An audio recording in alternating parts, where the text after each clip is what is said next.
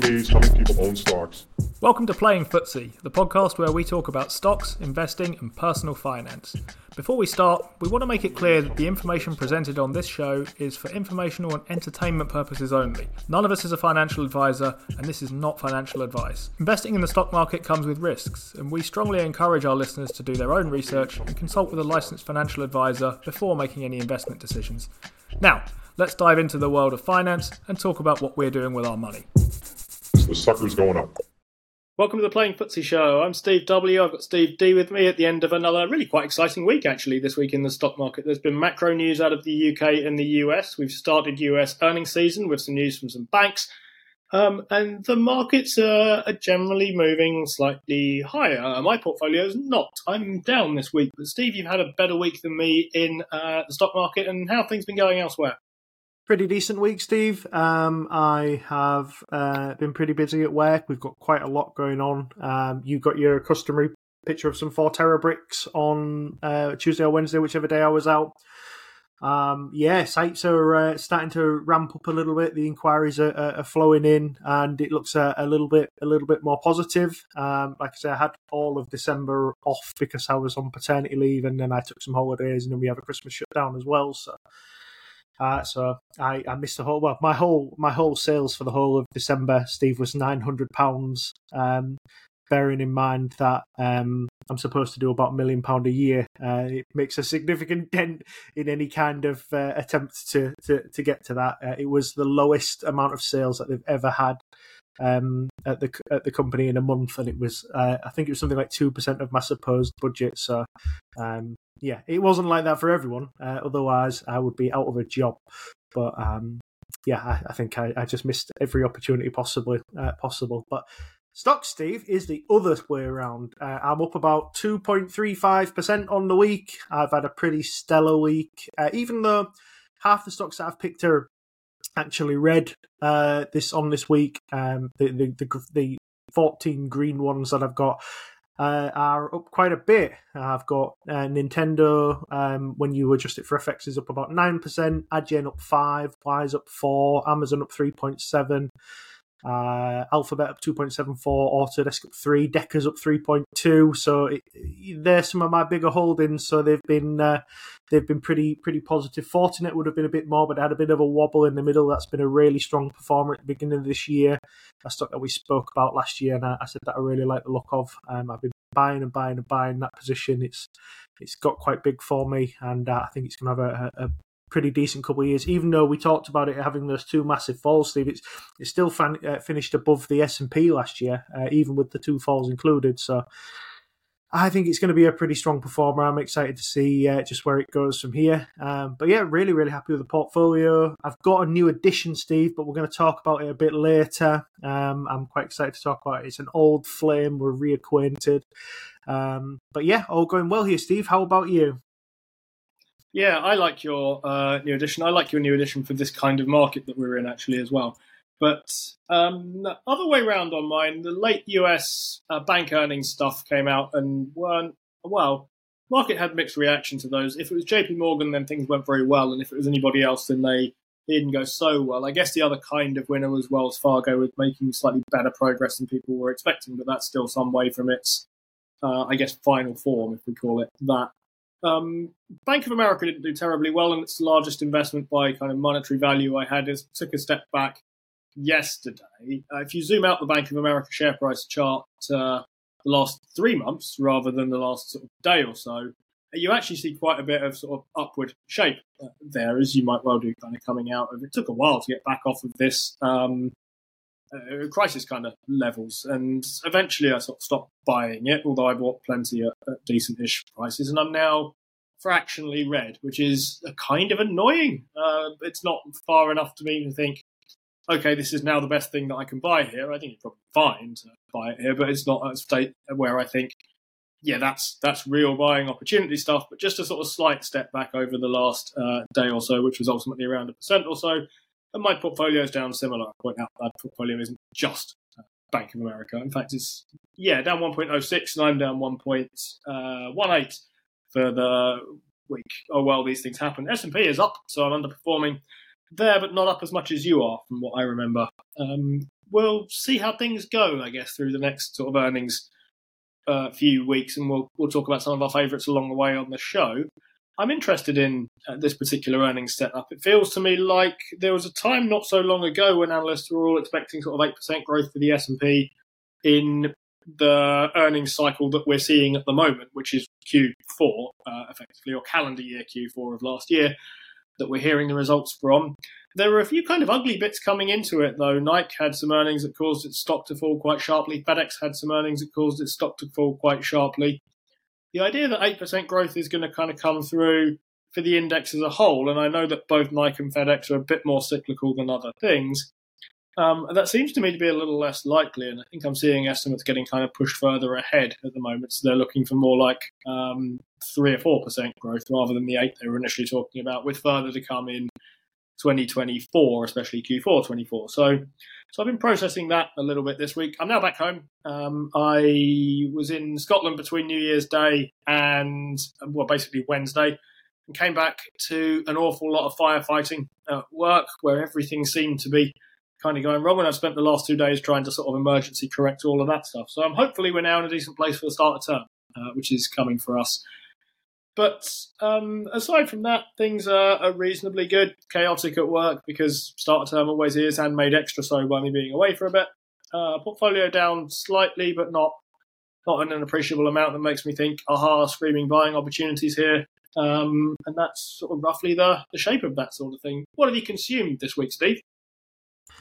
I've got a really interesting uh, consumption, Steve. It's uh, it's a, another one where we're going back to the well, uh, but this time it's the Financial Times podcast, their uh, Behind the Money specials, and this one is called um, "The Ponzi Scheme Behind Lebanon uh, Lebanon's Economic Collapse," and it's uh, basically um, a rundown of a story that the Financial Times have been doing on Lebanon's central banker, who's just retired um, Riyad Salameh, and it's a really interesting take on uh, somebody who has gone into the central bank. He's been sort of praised for being sort of a, like a, a revolutionary uh, sort of uh, central banker. He a few times has been named um, the world's best central banker for the things he's done.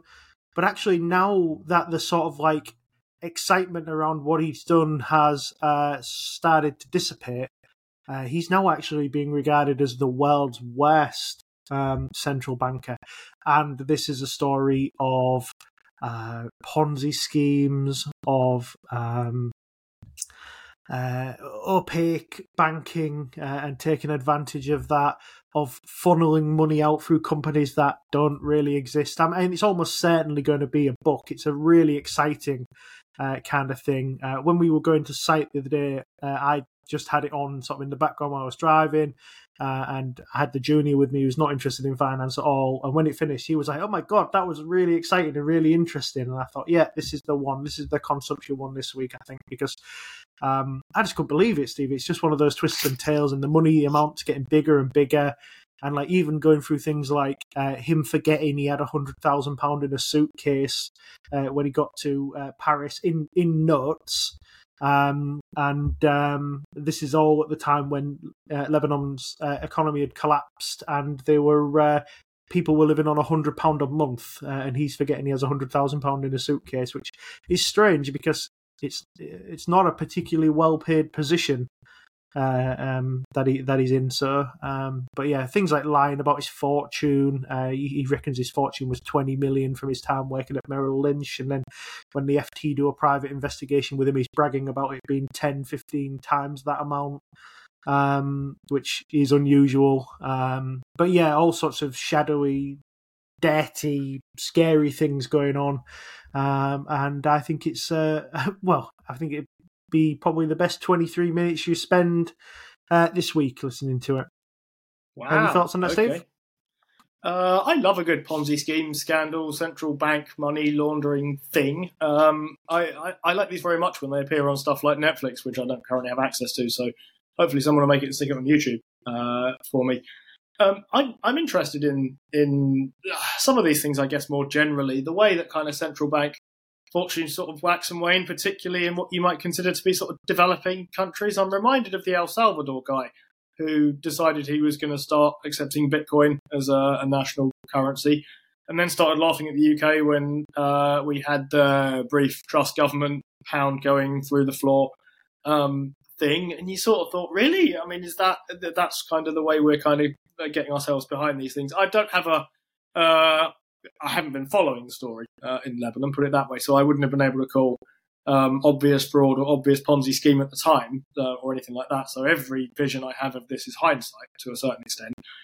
But yeah, it feels like some of the things that go on in these places is is endlessly fascinating how it happens, and, and occasionally people think, nah, this is just the kind of latest theory of how stuff happens, right? Turns out things that are this is a special type of pyramid scheme, um, and and it doesn't really matter because we'll never actually uh, reach the kind of well top or bottom or whichever way around you work in a, a pyramid scheme.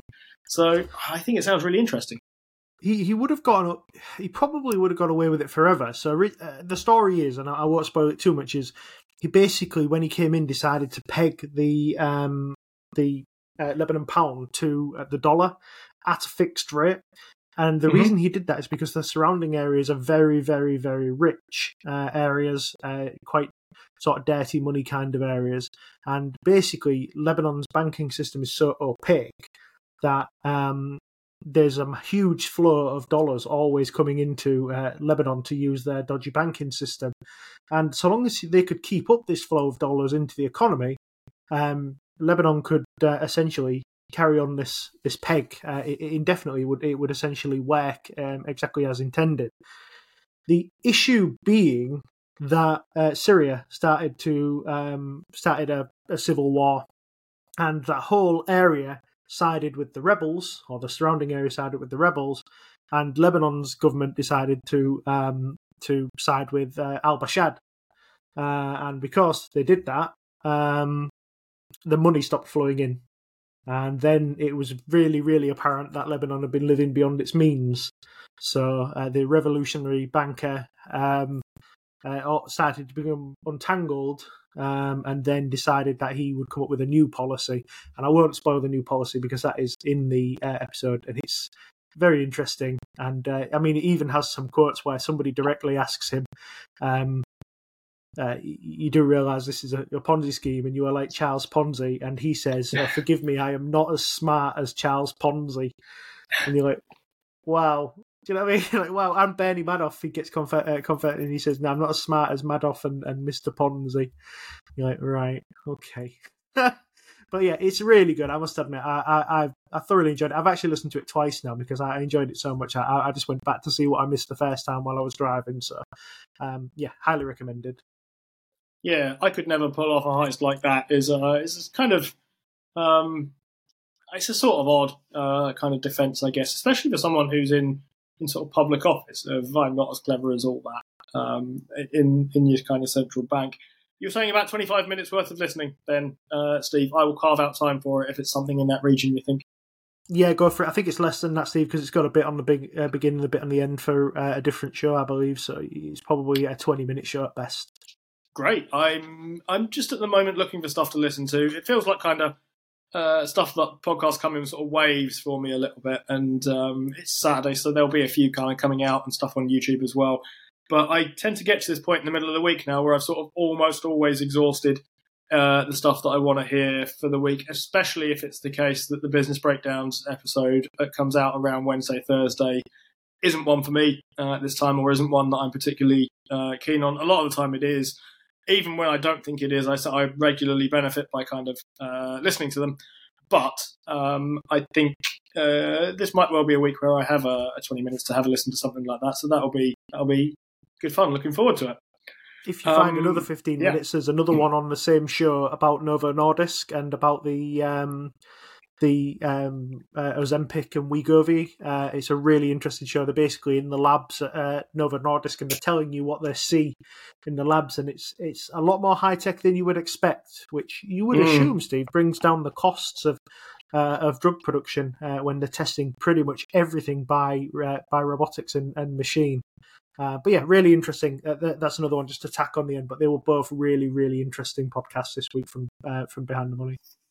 Cool. Um, Novo Nordisk is uh, a company, I guess, that I without having looked very closely, feel like I'm too late to, um, or, or feel like I'm at the wrong time, or something like that, right? I mean, it's one of the kind of companies that everyone is uh, incredibly um, uh, optimistic about in terms of weight loss drugs and Ozempic. Same with Eli Lilly and Wegovy, I think is theirs.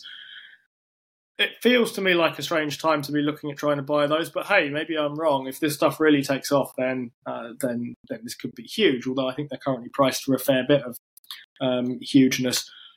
My kind of thing I was consuming this week, uh, predictably, then is not a podcast, since I said I'd pretty much run out of them to listen to for the time being. It's uh, well, it seems to be that time of year uh, around sort of the early January bit where people are writing their letters for 2023.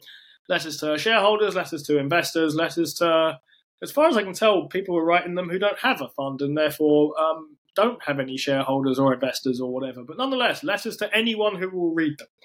Uh, and the one that I've been looking at this week, well, I've looked at a couple this week, but one of them was terrible. So the other one uh, that I've been looking at is Terry Smith's one uh, from Fundsmith. As you probably know if you've listened to this show for a long time, I'm not a massive lover of Fundsmith for a number of reasons, some of which are to do with Terry Smith, some of which are not, uh, to be honest. Some of which are just, um, if everyone wandered around calling anybody the UK's Warren Buffett, I would probably hate them. But um, nonetheless, here are some things from the Fundsmith uh, letter to shareholders that have been standing out to me. Um, I think, well, I kind of mentioned that I'd seen this, Stephen. You'd also seen it at the same time, but I'll, I'll, I'll run you through my kind of selected highlights of these things. Let's start with the kind of returns then. Uh, so the fund was up 12.4%. Importantly, this is net of fees, so you don't have to subtract anything out of this to get to the return. 12.4% for the year is what the fund managed in 2023.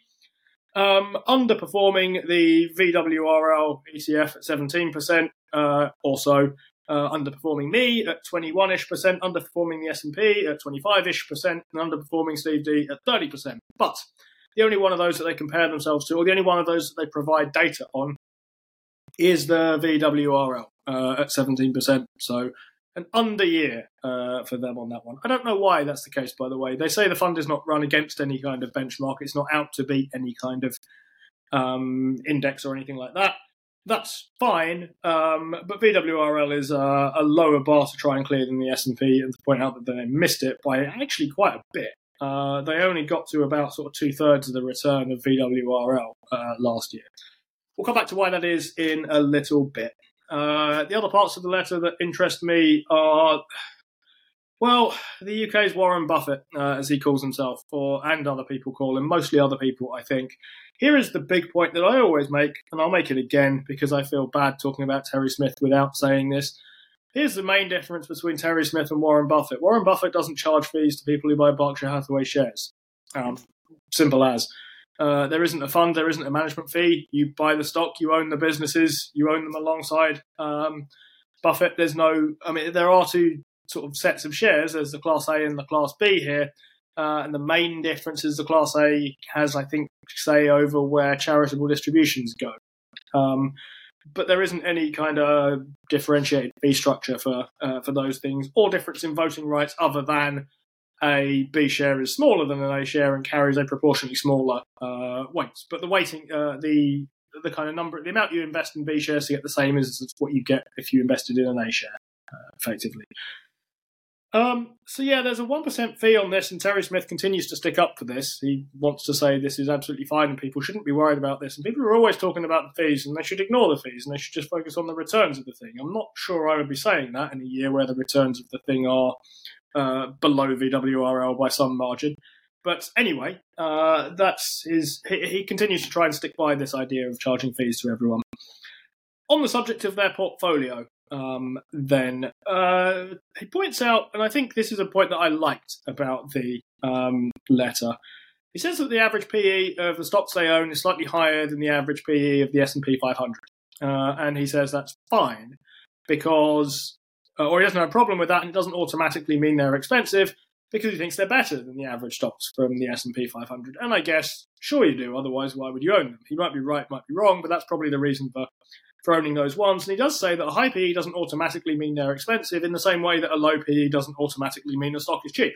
Uh, you might have a stock with a low PE that's terrible because it's going to zero.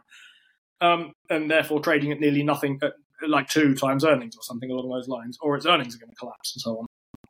And in the same way, we wouldn't say that automatically means, oh, look, it's cheap because it's trading at five.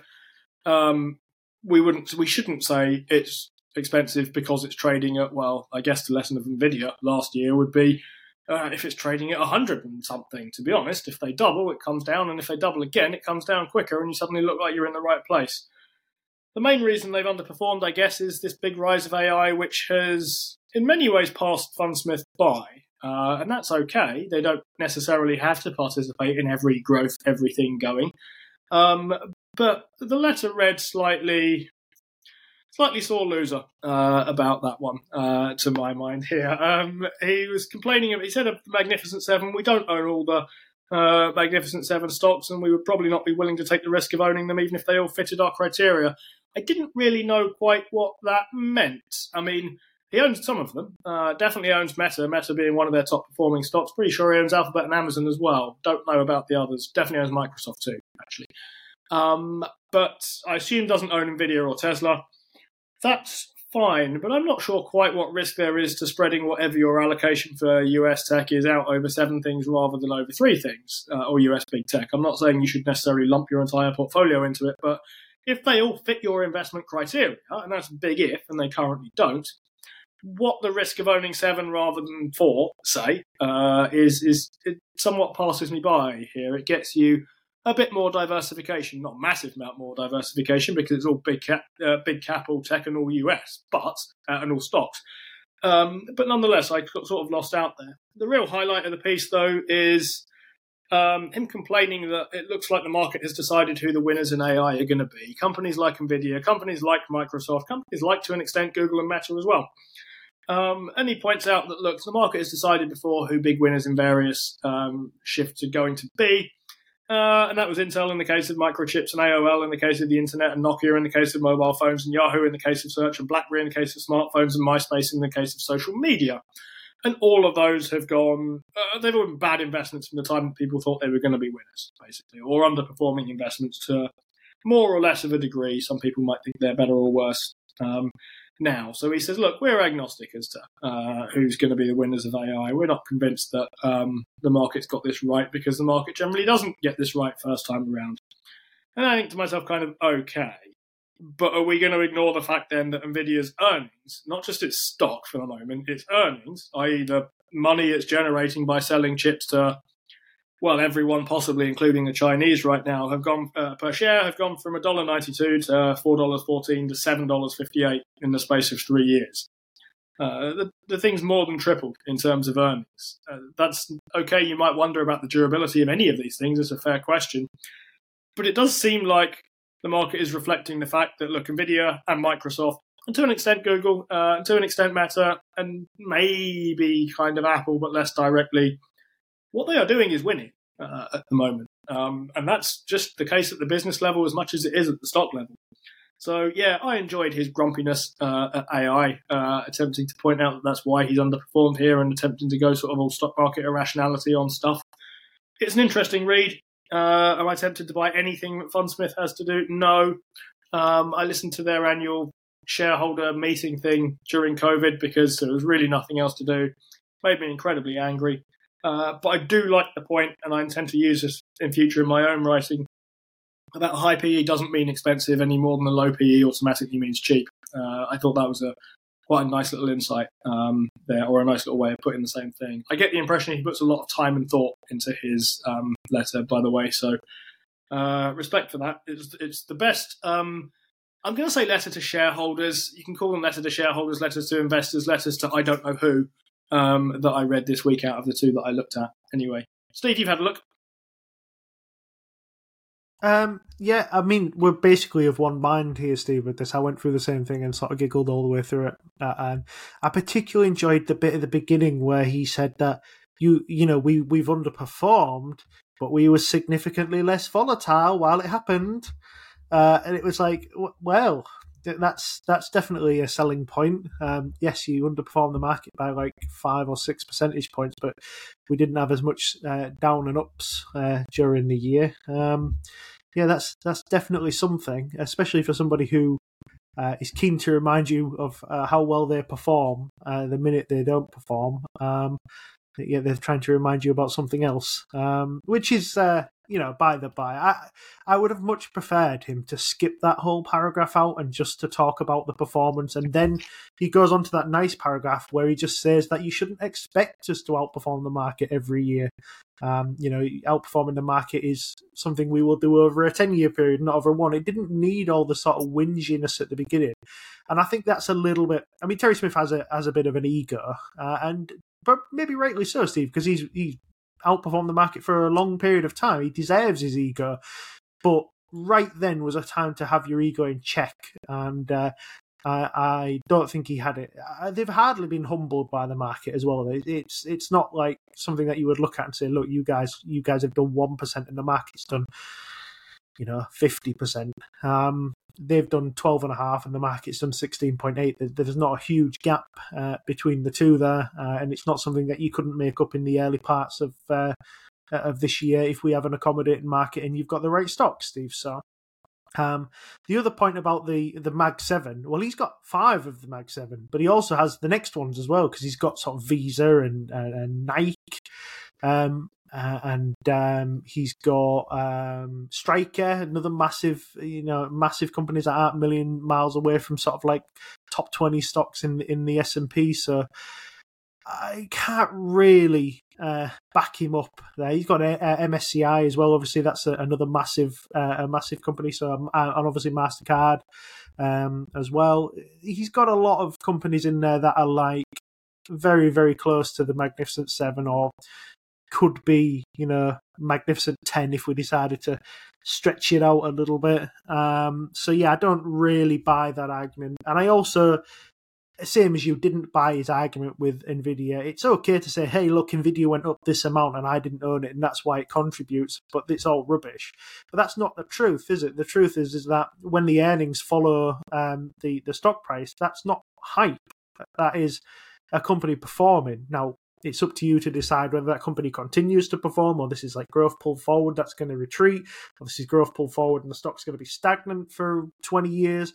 That's up to the investor to decide but it's it's it's a poor excuse to say you know it went up because uh, and I don't own it and that's why I fell behind but it, you know there, there, was no reason for it to go up. There was clear reasons why Nvidia went up um, and uh, some investors anticipated it and some didn't and it doesn't make you a bad investor if you if you know something like nvidia is out of your circle of competence and you, you didn't anticipate that that huge amount of growth um, and and you know and in the same vein congratulations to those that do know the market and did know it um, because you've done very well this year and um, yeah i just i don't know I, probably the same as you steve I, I, felt like this was a little bit of a whinge i would have sooner he kept his ego in check and um, just got on to the matter of fact reporting that he's got a wonderful fund with wonderful wonderful performance and he's had a singular bad year. I think.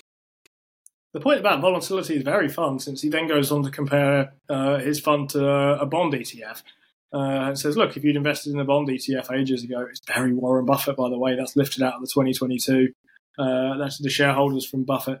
But um, if you, yeah, if you bought the bond fund, uh, you would have done a lot worse uh, since inception or since however long than if you bought into uh, Fundsmith. And that's true. So he wonders then, well, why would anyone buy the bond? Answer because they can't handle the volatility. Well, okay, look, if not handling volatility is a bad thing, we shouldn't be making big, uh, you know, capital out of the fact that, oh, hey, we were less volatile than the S and P, though we underperformed it by about half um, in in this particular year.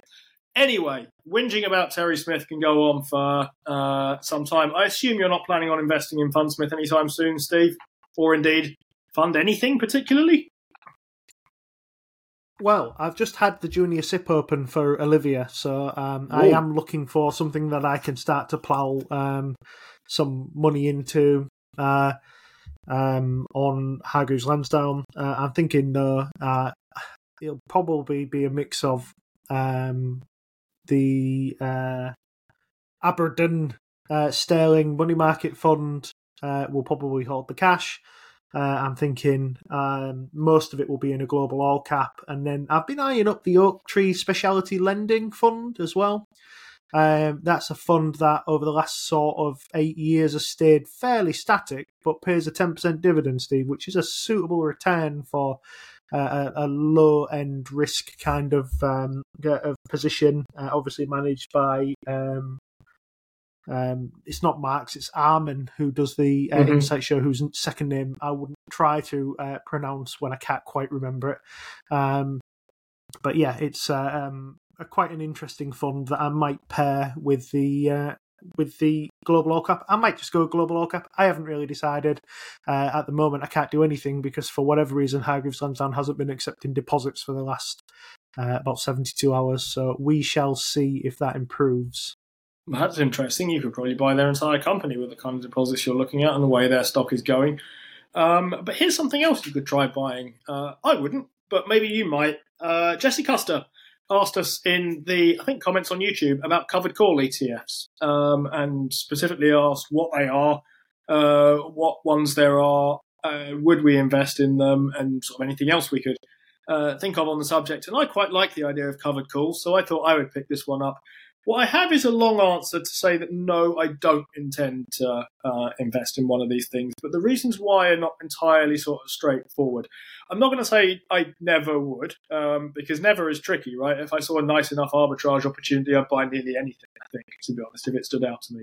So it's possible. But in the ordinary course of business, I don't uh, expect to be buying a covered call ETF. But let's start the beginning for the moment then. So, what are covered calls? And let's go back even further that and say, what are calls? Calls are a type of option, and an option is a type of contract. If you own a call option, um, it will say three things on it. It will say the name of a company or a ticker symbol. So let's say Amazon for a moment. It will say a number, a monetary number. So let's say $160.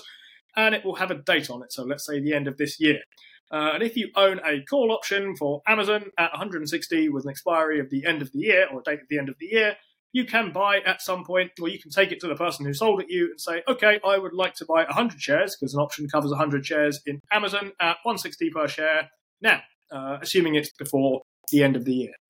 Um, and so what that ha- then means is the person who you bought the call from has to sell you those shares. Um, and they have to sell you them at that price whatever price uh, Amazon is at. So if Amazon has gone, if um, for instance, I try and sell uh, Steve a call option on Amazon that looks like that, the stock then goes to 180 in July. Steve says, "Cool, okay, I'll take my 100 shares in Amazon at 160."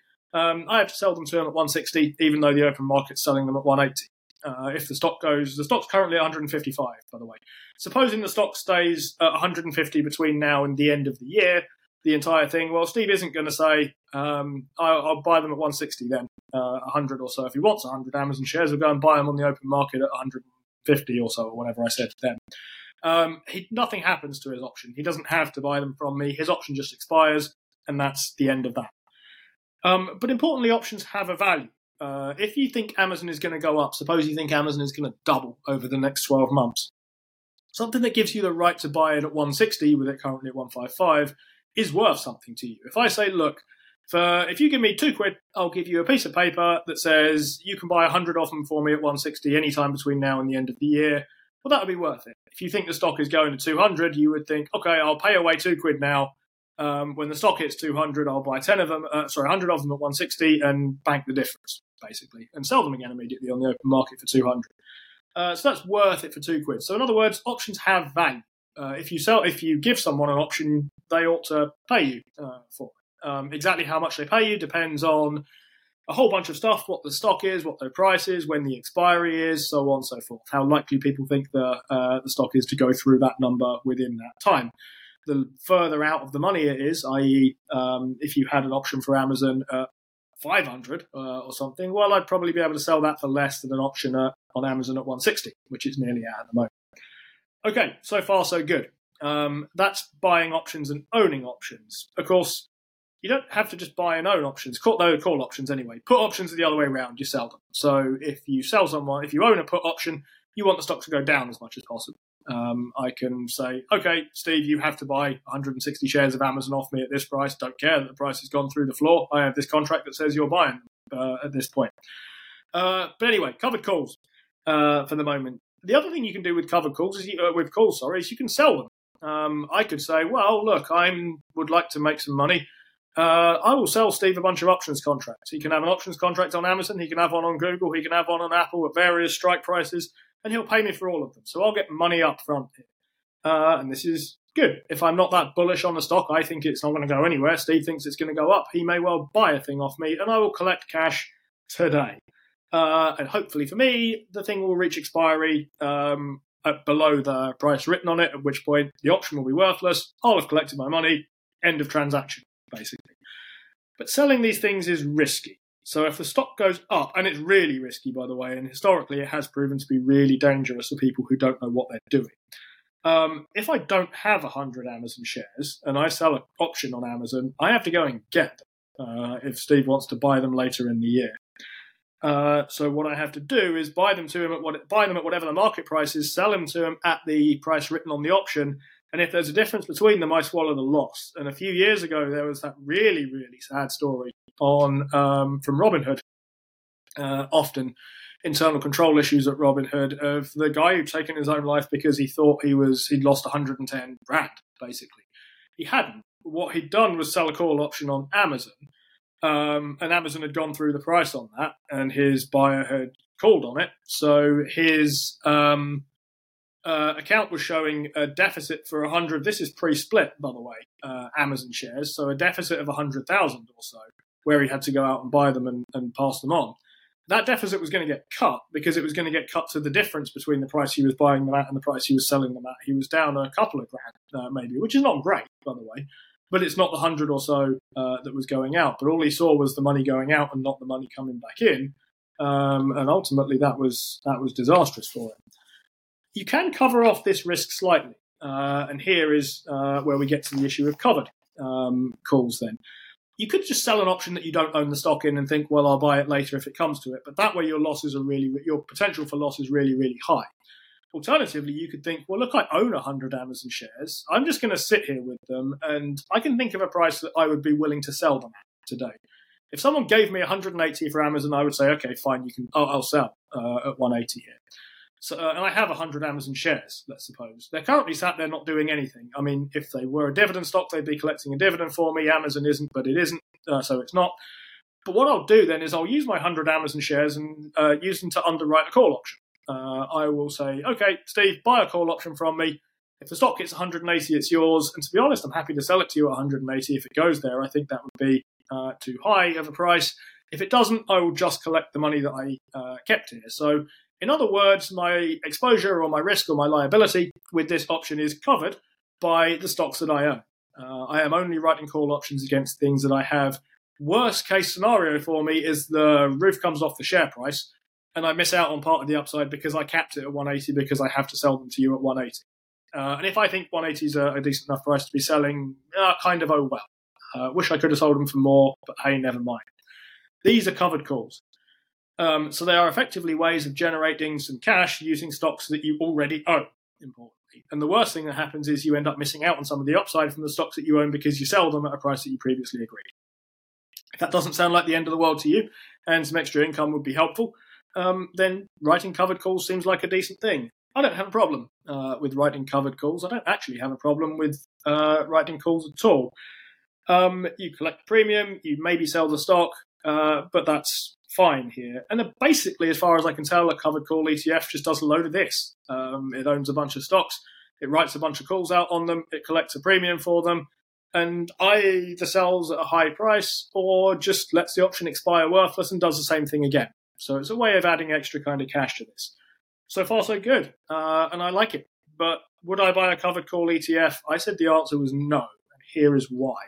I would be happy to write calls against stocks that I own. I think any stock that I own, especially if I own 100 shares of it, there is a price at which I would let it go um, if someone was willing to give it. Uh, it varies in some cases. In some cases, I'm less clear on what that is, but there is definitely a price where I would say, sure, you can take it from me uh, at those prices. But think about what happens when I write a call option here. Um, what happens is I keep my stocks, I keep my money in my stocks, and I collect some cash for the bit of paper that may be worthless or may end up costing me my shares at a price that I'm okay to sell at. Um, that's all right. Think about when you buy into an ETF, you have to go and put cash in. Uh, basically, you need to use your money to buy shares in that kind of thing. So it's different to writing the calls yourself. Uh, when you write the calls yourself, you bring in cash. When you invest in an ETF that does these sorts of things, you send out cash. Uh, and I can see, I think to my mind, there's a difference in terms of how I think of things, of where I'm putting my money. I would rather that was in stocks. Um, and I can't think of a situation where I wouldn't be able to find a stock to buy. I mean, I'd have to be down on nothing to start off with, uh, which doesn't seem very likely. So I would always prefer, I think, with my own money, um, to be sticking it into stocks uh, and owning bits of businesses and increasing my share in those companies um, than using it to invest into an ETF that's writing calls. That said, uh, if the option came to 212, which I don't think it will, um, at least not in the near future, I wouldn't mind writing call options for other people against the stocks that I have. It's not a problem I have with uh, calls or covered calls in general. Um, the reason I wouldn't buy into them is because I don't want to use cash for that. Uh, I don't. I think I have better uses for putting my money into other places. I would use it to generate money rather than to commit money. I think is the way I would think about this. Steve, uh, calls, options, uh, covered calls, covered call ETFs. Any thoughts?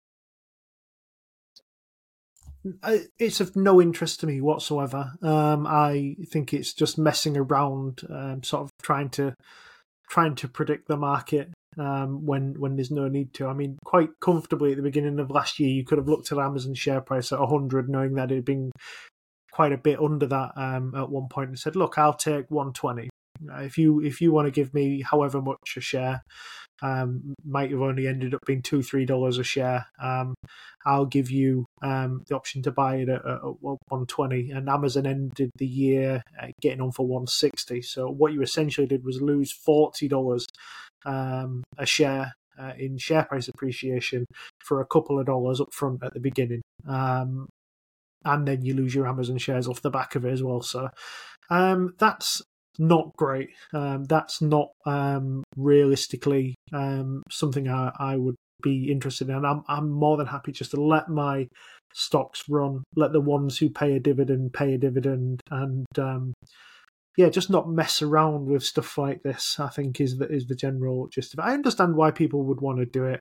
And I think it's another one of those things that keeps the hands on the portfolio when potentially you should have your your hands off it more. Um, so as you know, my New Year's resolution, Steve, was to try and keep my hands off my portfolio.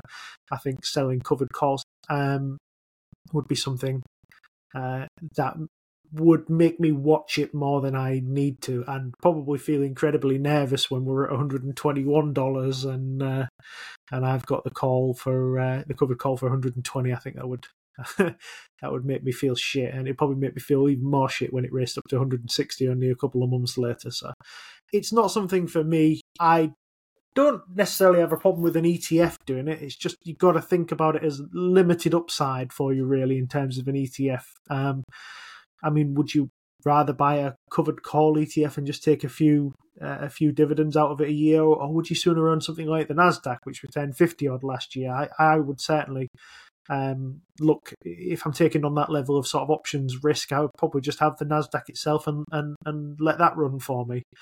Um, so yeah, I think it's fine if people want to do it. It's not something I'm particularly interested in. Um, but I'd be interested to see it on trading two one two. I think it gives people a little bit of flexibility. Uh, it is a good way of earning premiums, maybe, or earning dividends on stocks that don't pay dividends, um, and then you can set the price as high as you want. You may only get a few pence per per share out of it. It is a good way of, uh, you know, rather than selling a portion of it, which is something that we would maybe advocate for. Um, but I'm just not certain it's something I'd be particularly interested in. Yeah, ways of using shares as kind of collateral to generate extra cash is very two one two, isn't it? I mean, I currently got some of my shares lent out, and they're generating pence um, for uh, being lent to cover short positions, uh, I think. But uh, your point about limited upside and asymmetric risk is pretty good um, here. With an option, if you sell someone a call option here, even if it's covered, your best case scenario is the option expires worthless and you keep the cash, basically. There's no way for you to generate anything more out of this. You keep your shares and you get the free money, basically, for um, that purpose. It does mean you're betting against your own stock, but that's okay. I mean, I personally wouldn't mind the price of some of my shares going down. I wouldn't mind buying more of them. But um, it's it, it's a case that you don't it, your potential call it downside or potential opportunity cost is unlimited. Right? Because Amazon, if you sold a, a call option at 160, could go to 200, could go to 500, could go to uh, 10,000 or whatever, right? The amount you would miss out on by selling the thing at 160 is potentially unlimited. The amount that you can gain, even if the thing goes through the floor, all that happens is your uh, option expires worthless. It's not um, a futures contract in the sense that no one is obliged to buy it off you at 160 going forward. Um, that's a, that's basically a put option. Uh, if you own a put option, someone is obliged to buy the thing off you at 160. If you owned Amazon puts at uh, 100, say, you would be hoping that thing goes to two, um, and someone you can buy them in at two and sell them out again at uh, 100 or so. But options, importantly, the clue is in the name, which makes the risk kind of asymmetric. The best you can do if you sell a call option is um, uh, collect the premium. The worst you can do um, if you're covered on it is miss out on an unlimited upside.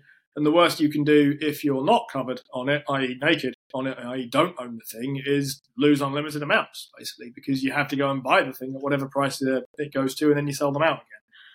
I wouldn't mind having a go at covered call writing on 212 uh, or anywhere else for that matter, but um, I think the limited upside point is important um, here, and it's it's very much worth keeping that in mind. It seems to be just something. The idea of writing cover calls appears to be just kind of starting to um, gather some come into fashion a little bit at the moment, and I'm I'm interested in whether that will uh, spread its way out a little bit. So options are. Of course, the other risk with an option, um, which helps you if you sell the thing and doesn't if you buy the thing, is that you have to be right about where the stock is going. You also have to be right within the time set on the uh, option. So a lot of kind of degenerate activity on uh, Robinhood involves like zero day expiry options, i.e., same day expiry options that expire close of business uh, on the S and P. That's mad, um, from what I can see of it, because of course the price of an option moves around, right? So if you have a call option on Amazon at 160, that thing is going to be worth more, uh, other things being equal, and that's important. If the share price is 155 as opposed to if it's 120 because chances of that getting through one 160 are, are much better when it's higher. Uh, so even if the stock just moves up but doesn't move through, through your thing, you might be able to sell the option on. There's there are complications around that to do with time decay and theta and so on, but we won't go into those today. Hopefully that was a boring enough question. I uh, answer to that question. Sorry, it's a good question. I liked it um, from uh, Jesse. But Steve, uh, bring us back to sort of more familiar territory here. Talk about a stock. Okay, doke. So, um, so this is a new addition to my portfolio, as I mentioned at the beginning. And again, it, it is an old flame. It's something I've owned before. Uh, it's something that's in the Capital Incinerator pie uh, still at the moment. Um, but I've been taking another look at it, Steve, because a lot of the things that made me originally sell out of it haven't come true. And uh, I'm very interested to see uh, exactly why that is. And uh, yeah, I found some pretty interesting uh, bits and pieces. So um, this is part of a sort of mini series that I want to try and do because there's three stocks in this kind of area that I want to talk about. Um, and uh, if I get the time to write about the other two, um, you'll see them in, in an up and coming episode. So. Uh, this company is called Progyny. Uh, it's uh, a, a, leading company. It specializes um, specializing sorry in fertility uh, and family building benefits for employers and their employees.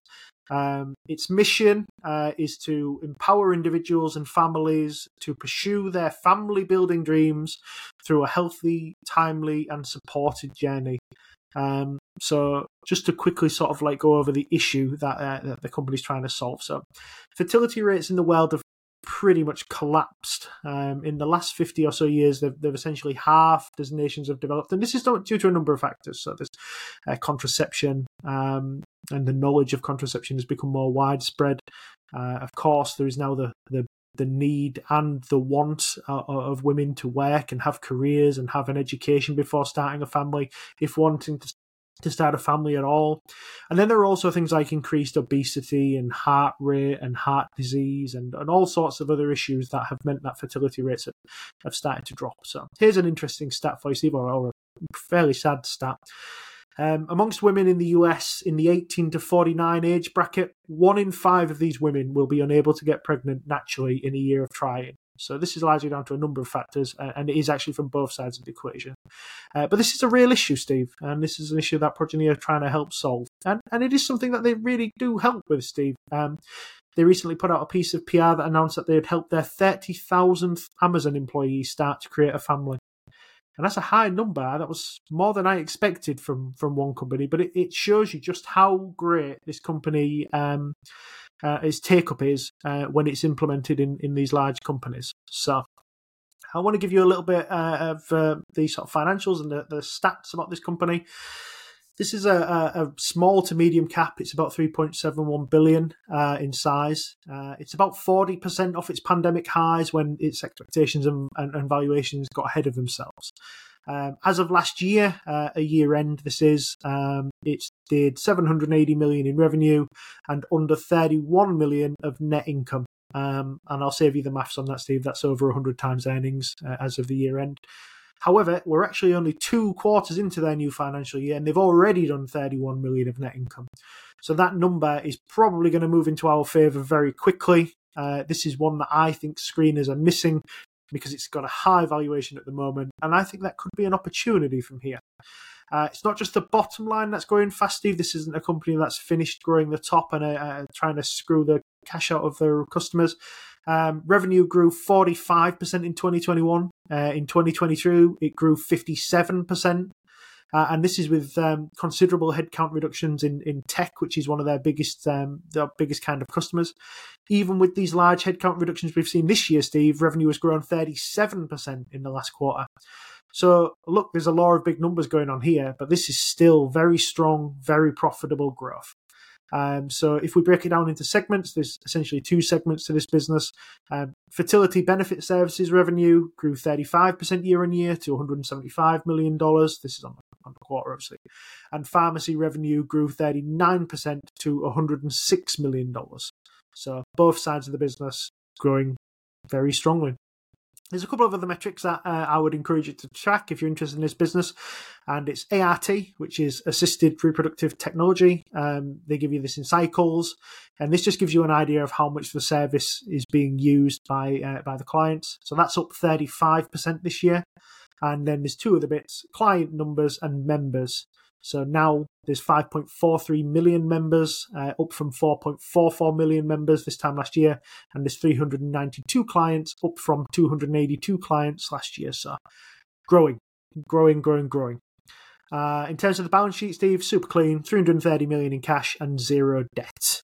So I listened to the last call just to give uh, try and give some more information on the business. Uh, this quarter, um, Progyny um, uh, induced their first intake uh, with their new contract with the US federal government. This contract sees an initial 300,000 employees uh, get the opportunity to use Progyny should they need to. Uh, this is a test by the government at the moment. If this is successful, uh, this could become a very large opportunity for Progyny as it's rolled out. During the Q3 call, management mentioned that more employees are actually assessing health plans than in a normal cycle at the moment, and fertility benefits keep coming up as a top concern when it comes to hiring and retaining their top talent. They also dropped hints that there was a number of opportunities that were actually postponed in this quarter, but they were not cancelled in this pipeline. So while growth has slowed somewhat, it could have been a very different month if Progyny a uh, quarter, sorry, if Progyny had been in a different macro situation, and they still could realise these opportunities. Uh, for the bears out there that argue that employers are reducing their workforce, there's really three answers to this issue. So I think we were in, in sort of agreement that we're heading towards a soft landing in the US and that there's potential rate cuts, meaning that the US is close to a normalized, um, US economy is close to normalizing. Um, this hints that reductions uh, in headcount are closer to ending um, than getting any worse from here. Headcount reductions are not causing unemployment levels to rise, um, meaning that it's likely that these employees are, are finding new jobs, usually elsewhere in tech. So it's Progyny's job to onboard these new companies. Um, so that's not really uh, something I'm considering to be a massive issue. Uh, and lastly, Progyny is already um, guiding to add another 85 new clients and 1.3 million new lives covered this year. And they have a 100% retention rate, Steve, so they are largely unaffected by these headwinds. Um, in terms of valuation, I mean, trailing 12 months, we're looking at about 200 million in free cash flow, which I think is potentially a little bit high. Uh, so I've actually reduced this down on my um, reverse DCF. Uh, looking through the balance sheet and the calls, um, I think there's been some opportune delays in capex in the last couple of quarters because that number does seem artificially high. Um, so when I stick in some conservative figures uh, with a reduced amount of uh, free cash flow, we only need about 12% growth in free cash flow per annum to meet this valuation. And we're talking about 35% top line expected. So this is not unachievable here at all. I'm not including for any dilution or any buybacks in that calc. I don't think we're a million miles away from buybacks becoming a reality either. So yeah, this is a buy for me, Steve. I, I like the space, I like the growth, I like the management. I think it's got some fantastic opportunities, and I think I was probably wrong selling this one uh, a couple of years ago when I did. Have you come across this one, Steve, before? Um, have you ever had a look at it when I've spoke to you about it before? I had a look at it when you spoke to me about it before. I haven't looked at it again recently. Honestly, I sort of thought um, I thought this initially looked when I was thinking interest rates were going to rise. I thought this looked like bankruptcy danger, uh, to be honest, because I was surprised you said this trades at a high PE. The reason being, I was surprised it traded at a PE at all. Uh, I wasn't aware this was profitable at the moment. Last time I looked, it was not. And my general rule with unprofitable things is if I can't figure out how they get to profitability, I tend to stay away because it makes it too hard for me to try and run a DCF calculator because I can't realistically try and put the numbers in uh, in any way. Uh, so I ignored it before. Um, the point you make about fertility rates being going down in general is a good one. Um, Progyny is in a good position to try and do that. Thirty thousand Amazon employees is a lot. Um, uh, you know, just out of Amazon. Uh, balance sheet wise, I wouldn't expect a company like this to have any debt. I'm not sure. I think they ought to be. Uh, interest rates have just been quite high. I wouldn't want to be taking debt out here. Buyback is um, kind of interesting. Did you say they've been cutting headcount uh, recently or layoffs um, or anything like that? What's kind of moving them towards profitability, I guess? Is it just kind of increasing scale that's pushing them over the edge? It, it, it's scale. They have actually been profitable for the last few years now. I think they've uh, GAAP net income for the last uh, three three and a bit years. So, um, but like I say, it could have been a while since we last spoke about this one, Steve. To be honest, I'm trying to figure out in my head when we sold it. They did have a small dip in profitability at the end of last year, um, and I think that was more because the um, sort of size and co- uh, contracts that they were bringing in was probably meaning that they were having um, reduced pricing on it. Um, but um, that seems to not be the case so far this quarter because they've basically covered everything they managed to do uh, last year in the first two months. They were, they were already ahead of where they finished last year. So, um, no, this is not something um, where they're actually reducing headcount. This is something where they're just growing uh, at a rapid speed and uh, starting to take advantage of the of the growth. Net margins are currently around four percent or so, seven eighty in revenue, thirty one in net income. I haven't actually worked that out, but I'm going to assume it's around fourish. Um, where do you see these kind of landing in the future? I assume wider uh, than 4%. I mean, you pointed out that revenue is still growing pretty fast. So even if you hold that 4% margin sort of steady ish, uh, we get to some okay numbers sort of reasonably quickly. It's 100 times earnings, but nonetheless, um, keep taking lumps out of it in the uh, mid double digits, uh, which isn't an expression we use often that will start to come down fairly smartly. But um, I'm assuming there's going to be margin expansion from here, not just kind of from buyback activity, but. Uh, but well, yeah. Where do you think it's reasonable to land here? It's not a kind of software business in the in the purest sense of being like a platform or something. So there's going to be more cost to it than that. But yeah, do you have any thoughts on that?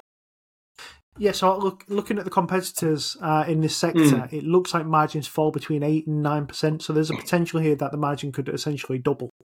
Um, yeah.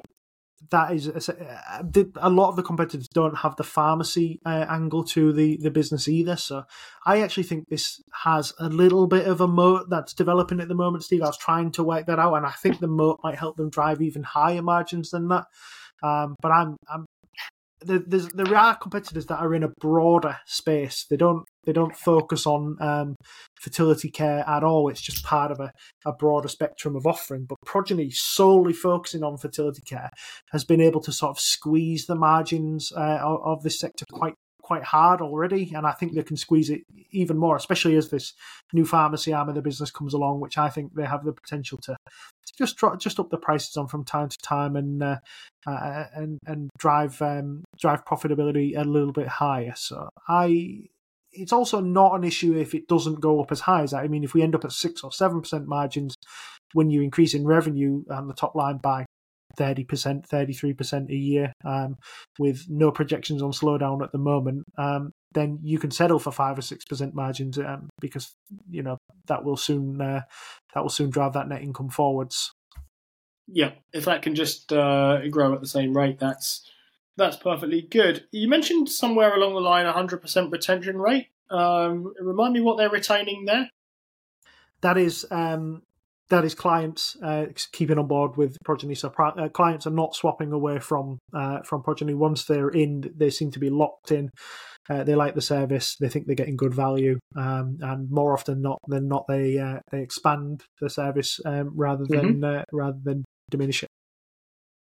So that's kind of evidence of a moat, then, right? I mean, it's not by itself a moat, but it is an indication that maybe there is something here that's causing people to stay in this um, system that there's, I guess you might call them a switching costs uh, moat one way or another, which uh, and however that kind of works, and that can be a really good uh, moat source, right? High switching costs. It can cut both ways in the sense of anyone they don't get the first time, it becomes harder to get if there are switching costs in this.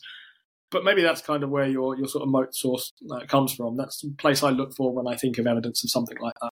I think it has a network effect as well, though, Steve, because I think that the more and more clients that come on board, the more uh, fertility doctors that want to be part of the part of the service, and the the better mm-hmm. and higher amount of fertility doctors that come on, the more um, that um, that that clients want to come on and use and, and use Progyny. Um, so I think there's a, a maybe a, a, a weak or, or, or, mild network effect going on there as well. But they have a few other things as well. Like like I said earlier, there's the, the focusing on a single area uh, uh of benefit makes them uh, able to develop like a deep expertise in the uh, expertise in the field.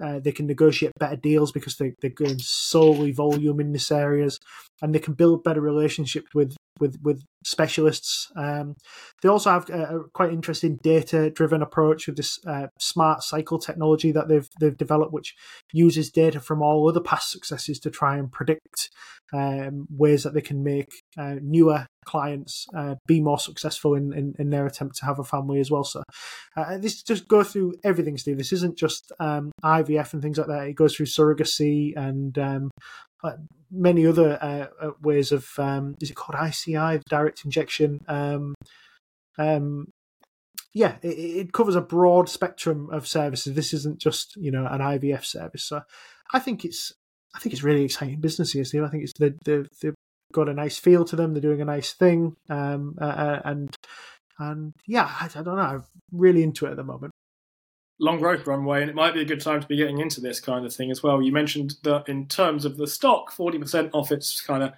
pandemic highs, which uh, maybe this is the kind of company where we think those pandemic highs were perhaps a bit overexcitable.